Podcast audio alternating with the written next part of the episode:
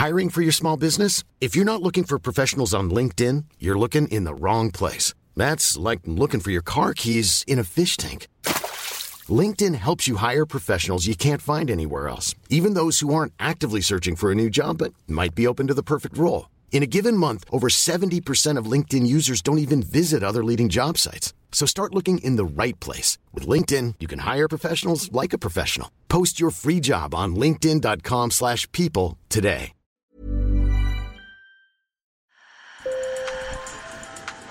Bonjour. Hello. Hola. Marhaba Sur le fil. Le podcast d'actu de l'AFP. Des nouvelles choisies pour vous sur notre fil info. Pendant quelques heures, le 24 juin, le monde entier a eu les yeux rivés sur l'avancée des troupes du groupe Wagner sur Moscou. Selon leur chef, Evgeny Prigogine, ils sont arrivés à peine à plus de 200 km avant de rebrousser chemin, mais ils l'assurent, ils ne voulaient pas prendre le pouvoir. Le but de la marche était d'empêcher le démantèlement de la société militaire privée Wagner et tenir pour responsables ceux qui, par leurs actions non professionnelles, ont commis un nombre considérable d'erreurs au cours de l'opération militaire spéciale. Dans la guerre en Ukraine, les hommes de Wagner ont permis à la Russie de s'emparer de Bakhmut fin mai. Mais un bras de fer oppose depuis des mois Evgeny Prigogine au chef de l'armée régulière. Les tensions ont atteint leur paroxysme ce 24 juin et ce fut le plus grand défi imposé à Vladimir Poutine en presque 24 ans de pouvoir. Mais cette mutinerie avortée pose de nombreuses questions. Que voulait vraiment le chef de Wagner Le président russe en sort-il affaibli? Cette joute de pouvoir peut-elle profiter à la contre-offensive ukrainienne? Décryptage. Sur le fil. Le week-end dernier, les hommes de Wagner se sont emparés du QG militaire de la ville russe de Rostov-sur-le-Don, le centre névralgique des opérations en Ukraine. Une colonne militaire se rapprochait de Moscou sans rencontrer de forte résistance. J'ai demandé à Nicolas Tenzer, enseignant à Sciences Po Paris, de qualifier ces événements. Tentative d'insurrection euh, sans nécessairement un plan parfaitement calculé sur ce qui allait se passer par la suite. Euh, en tout cas, mouvement de protestation de la part de Prigogine, essentiellement dû à la volonté euh, du gouvernement russe d'intégrer les milices Wagner dans l'armée régulière, ce qui était la suite euh, d'un certain nombre de différends euh, déjà exprimés depuis plusieurs mois par Prigogine à l'égard de l'armée russe et notamment de ses chefs, le ministre Shoigu et le chef d'état-major Gerasimov.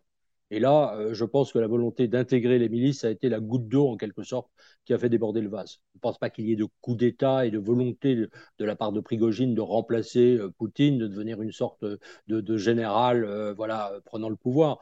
en revanche, de saisir une opportunité en raison de ses insatisfactions pour gagner lui-même des positions dans le nouveau pouvoir russe. Je pense que ça a été l'une de ses intentions. Et Vladimir Poutine, de son côté, sort-il vraiment euh, affaibli de, ce coup de force euh, d'Evgeny Prigogine? Je pense qu'il sort affaibli pour plusieurs raisons. Euh, d'abord parce qu'il a montré une certain, un certain affolement. son discours de samedi matin était parfaitement clair. il, était, il avait le visage crispé.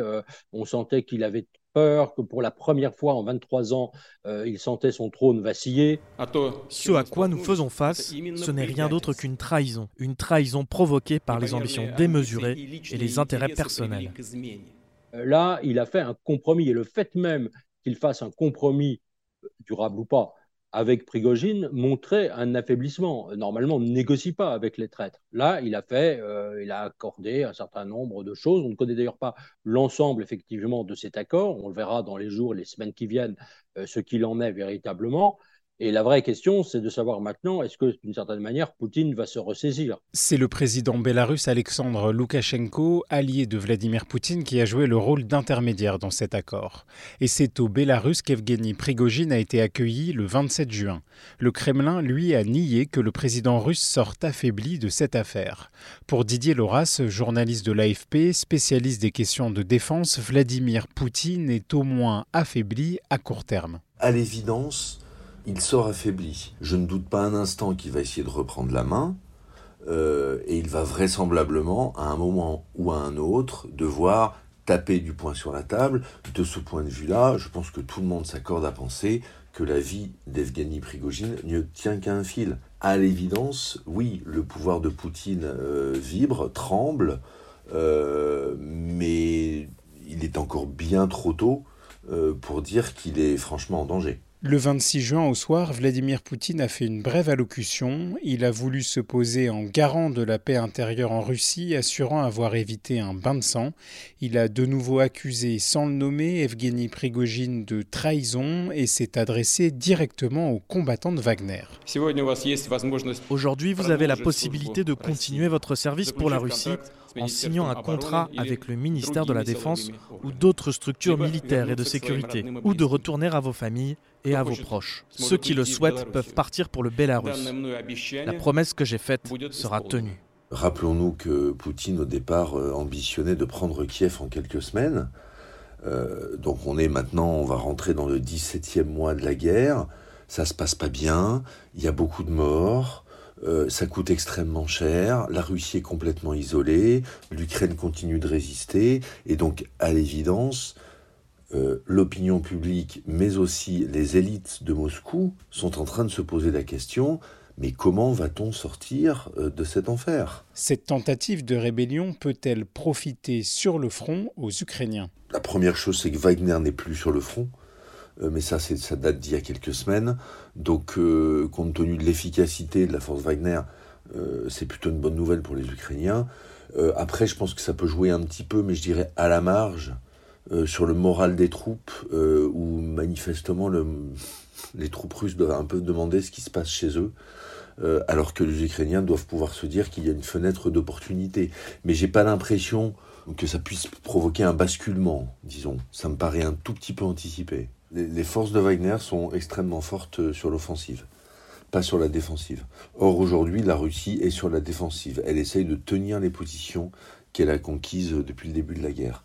Euh, je ne pense pas que euh, l'absence de, Wagner en Ukraine soit décisif dans un sens ni dans l'autre. En revanche, effectivement, si d'une façon ou d'une autre, à un moment, Poutine voulait repasser à l'attaque, euh, c'est clair qu'il serait, il aurait pu être content de pouvoir euh, s'appuyer sur ces forces-là. Sur le fil revient demain. Je m'appelle Antoine Boyer. Merci pour votre fidélité et bonne journée.